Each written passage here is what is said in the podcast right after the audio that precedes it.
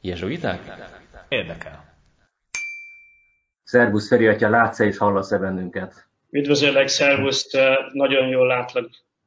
Nagyszerű, köszönöm szépen. Rögtön témánál is vagyunk, mert nektek kétezer-tizenhétben volt egy digitális iskola nevű hetetek, amelyben hát bent bejárással ugyan, de kipróbáltátok, hogy hogyan lehet online módon működtetni az iskolát. Hát most a kényszer, illetve a vírushelyzet rá kényszerített arra, hogy ezt élesben is kipróbáljátok. Milyen tapasztalatokkal sikerült az átállás?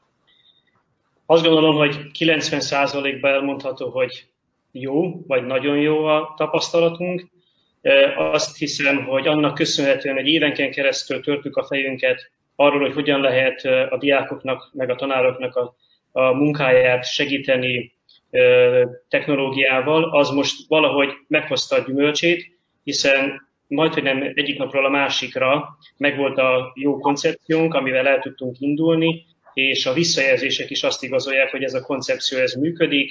Természetesen finom hangolásokat állandóan végezni kell rajta. Ezeket a finom hangolásokat úgy tudjuk megoldani, hogy hetente, két hetente kérdőivel és egyéb módon kérünk visszajelzéseket mind a diákoktól, szülőktől és tanároktól, azért, hogy lássuk, hogy hol vannak azok a szükségletek még, amelyre még pluszba válaszolnunk kell. De úgy gondolom, hogy köszönhető a kollégáimnak, különösen itt a fiatalabb generációnak, akik gyorsan reagáltak, egy nagyon jó rendszert tudtunk felállítani. Ennek a rendszernek a, a leírása, hogy működik, az fent van a honlapunkon is, bárki hozzá tud férni.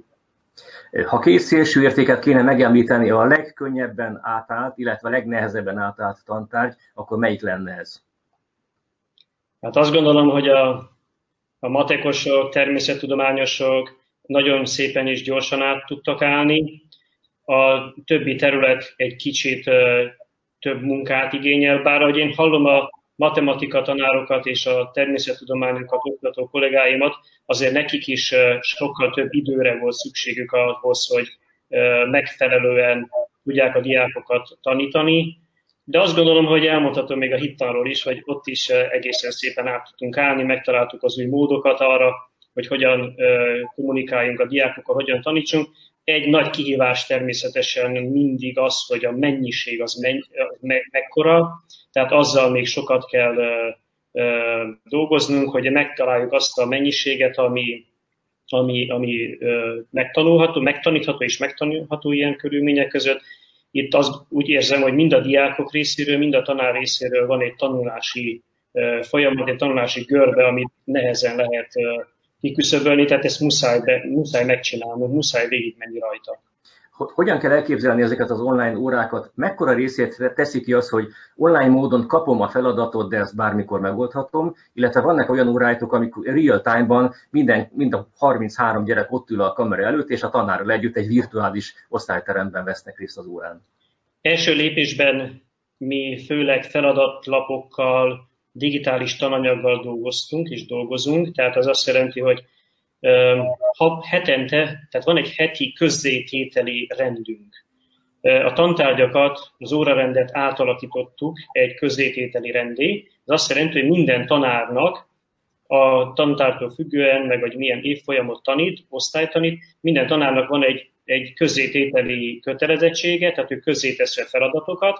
Ezek a feladatok természetesen digitális feladatok, amelyekre, amelyeket a diáknak meg kell oldania. Ezt az úgynevezett classroom felületen teszi, tehát a tanár ott, ott követi, hogy mi történik, elég pontosan lehet követni, hogy a diák mikor mit tett vele, milyen nehézségei voltak, ezeket is szépen lehet, lehet lekövetni. Tehát elsősorban így dolgoztunk az első két hétben. Azt most már tudom, hogy olyan alkalmazásoknak köszönhetően, mint például a Zoom, sikerült eljutnunk oda, hogy kisebb csoportokkal online, reális időben is zajlik már munka. Ez főleg a nyelvórákat érinti, de más területeken is a kollégák próbálkoznak ezzel. Azt érzékelem, hogy ez egy másik terület, másik forma, amit meg kell tanulni, hiszen elérni azt, hogy a diákok megfelelő számban ott legyenek időben, az nagyon nagy kihívás, tekintettel arra, hogy nem egyforma a technológiai felszereltsége a diákoknak. Igen. Számonkérés ilyen körülmények között lehetséges-e dolgozatírás, ne adj Isten feleltetés?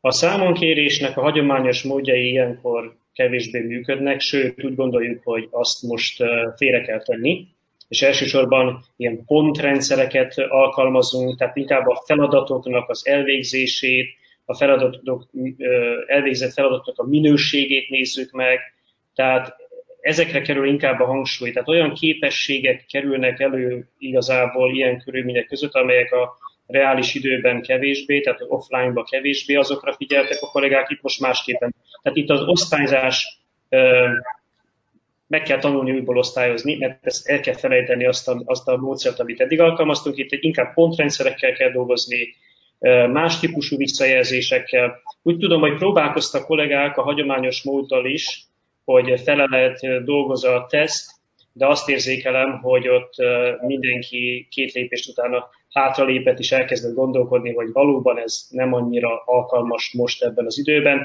És hangsúlyozom, hogy a technológiailag ugyanolyan szinten lenne mindenki, akkor valószínű, hogy többet lehetne belőle megvalósítani, de így jelen körülmények között nagyon figyelni kell arra, hogy, hogy Ezek a, hogy új módszereket kell alkalmazni. Nyilván, hogy most a hatékonyság, a tudásnak a mélysége, a tudásnak a mennyisége ilyen körülmények között azért nehezebben mér, mérhető.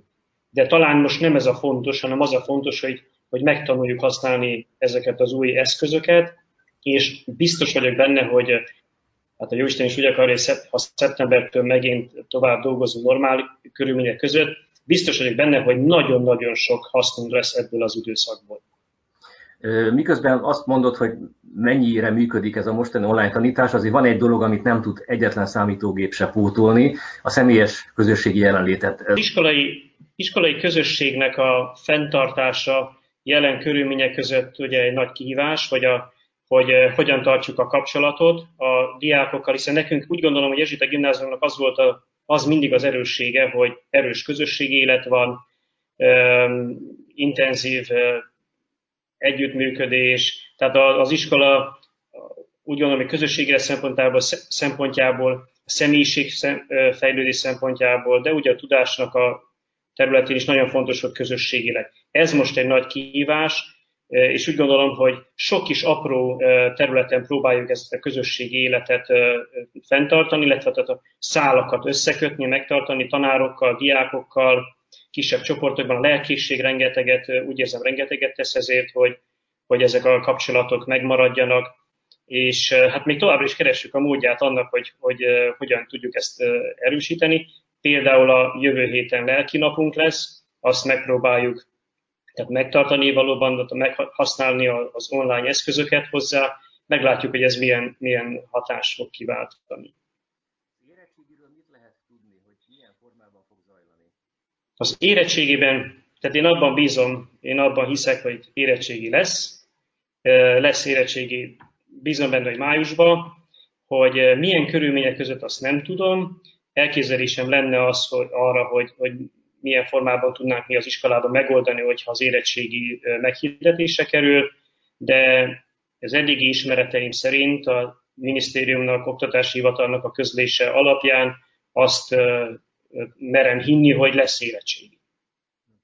A diákoknak nagyon fontos, hogy ez az információ így átmenjen, mert nekik erre készülnie kell, tehát a, a legjobb tudásuktól a képességük megfelelően fel kell készülniük arra az időszakra, amikor az érettségének van az időszaka is. Én szeretném, hogyha ők ezzel a tudattal dolgoznának, a megváltozott körülmények között, de mégis készüljenek rá, mert nekik nagyon fontos, hogy ez az érettségi időben megtörténjen.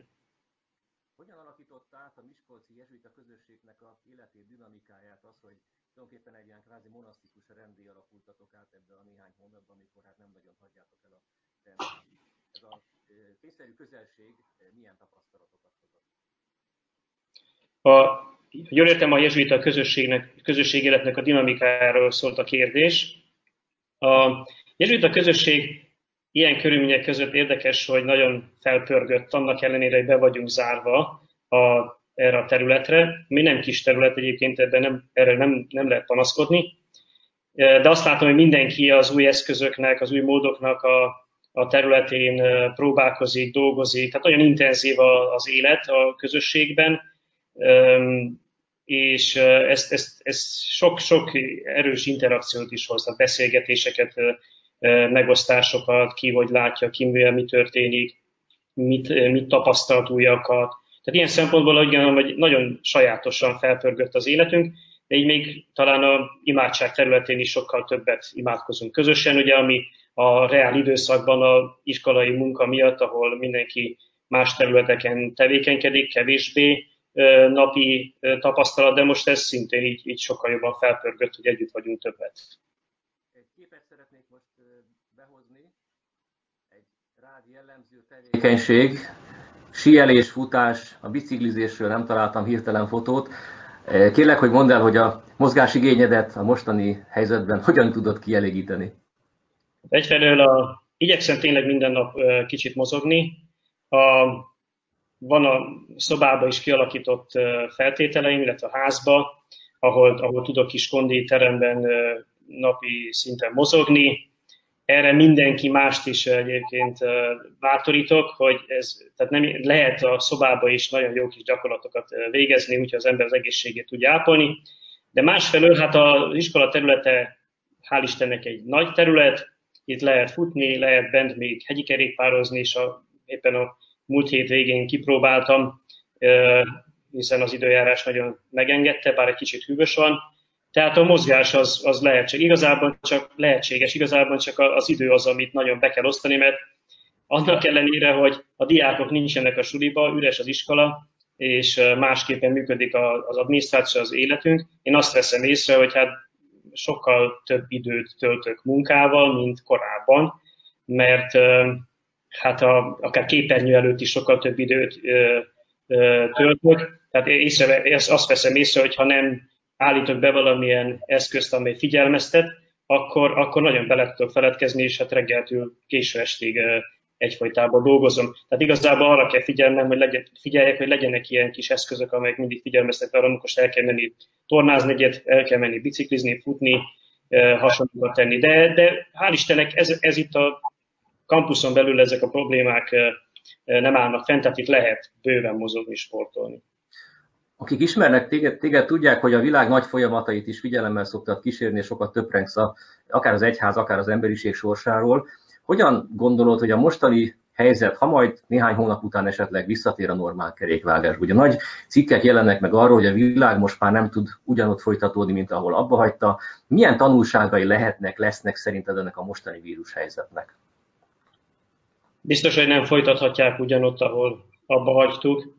Én abban bízom, hogy az embereknek a gondolkodása egy kicsit elmélyül, az emberek elkezdenek másképpen gondolkodni, abban is hiszek, hogy a, vagy remélem, hogy a szellemiek, a lelkiek, különösen spirituális dimenzió az életünknek egy kicsit felerősödik, tehát sokkal több ember elgondolkodik az életnek a, az értelmén másképpen, mint eddig tette. Én bízom abban is, hogy egy kicsikét így a legalábbis a, a Istennel való kérdéseket is így föl, fölteszik az emberek maguknak ebben az időszakban. Hiszen most azt érzékelem, hogy az ilyen határesetek, határhelyzetekkel, az életünknek a határhelyzeteivel most mi biztos, hogy nagyon találkozunk. Tehát nem lehet most már úgy élni, hogy, hogy napi szinten ne gondolkodnánk, ne szembesülnénk például a halálnak a, a valóságával, és ezzel valamit kezdeni kell, tehát az, ezzel, ezt, ezt valahogy fel kell tudni dolgozni. A korábbi időszakban úgy lehetett élni éveken keresztül, hogy, hogy szinte ezzel a témával nem kellett egyáltalán foglalkozni, most viszont az látható, hogy napi szinten az embereknek egy jó része ugye mobiltelefonján követi az eseményeket, és követi, hogy mennyi megbetegedés van, mennyi, mennyi haláleset volt. Tehát ezek, ezek a tapasztalatok úgy gondolom, hogy, hogy, hogy valahogy másképpen fogják majd irányítani az embereknek a, a gondolkodását és érzésvilágát. Említetted a határhelyzetet, a Krisztussal a határokig, így szól a jezsuiták egyik mottója, jelmondata. Ez az új helyzet mit követel meg a jezsuitáktól? Milyen újszerű pastorációs vagy más tevékenységek kerülhetnek előtérbe? Hát én továbbra is azt hiszem, hogy egyfelől, egyfelől a, ami a módszereket illeti, biztos, hogy a az online lehetőségeknek a megtapasztalása az sokat fog majd szintén segíteni a jövőben, tehát a pastorálási módszereknek a átalakításában biztos, hogy erre nagyobb érzékenység lesz közöttünk, de én azt gondolom, hogy, hogy talán pont az, hogy, hogy a jezsuita lelkiségben nagy hangsúly kerül a, a, a lelki mélységről, a, a, valahogy az Istenről, a kapcsolatról, a, a léleknek a, a, a fejlődéséről. Talán, talán ez pont jó lesz a jövőben, de úgy érzem, hogy nagyobb, talán nagyobb igény lesz arra, hogy, hogy ezen a területen segítsük az embereket, hogy segítsük egymást. Tehát, ez egy, ez egy, tehát maga a helyzet, ami most kialakult, egy nagyon határhelyzet, és ebben a határhelyzetben úgy gondolom, hogy amit mi jezsuiták nyújthatunk, az éppen ez a spirituális dimenziónak a, a, a megérintése és ezzel való, ebben való segítés, hát a lelkek segítése. Ferenc atya, nagyon szépen köszönöm ezt a kis beszámolót. Neked és munkatársaidnak további jó munkát kívánunk a előttünk álló még tavaszi fél évre. Aztán bízunk benne, hogy szeptembertől már a fizikai iskola is el tud indulni. Köszönöm szépen, én is további szép napot kívánok. Nézőinktől pedig azzal búcsúzunk, hogy néhány napon belül egy újabb jezsuitát fogunk megszólítani, hogy kit és honnan az egyelőre maradjon titok. Viszontlátásra!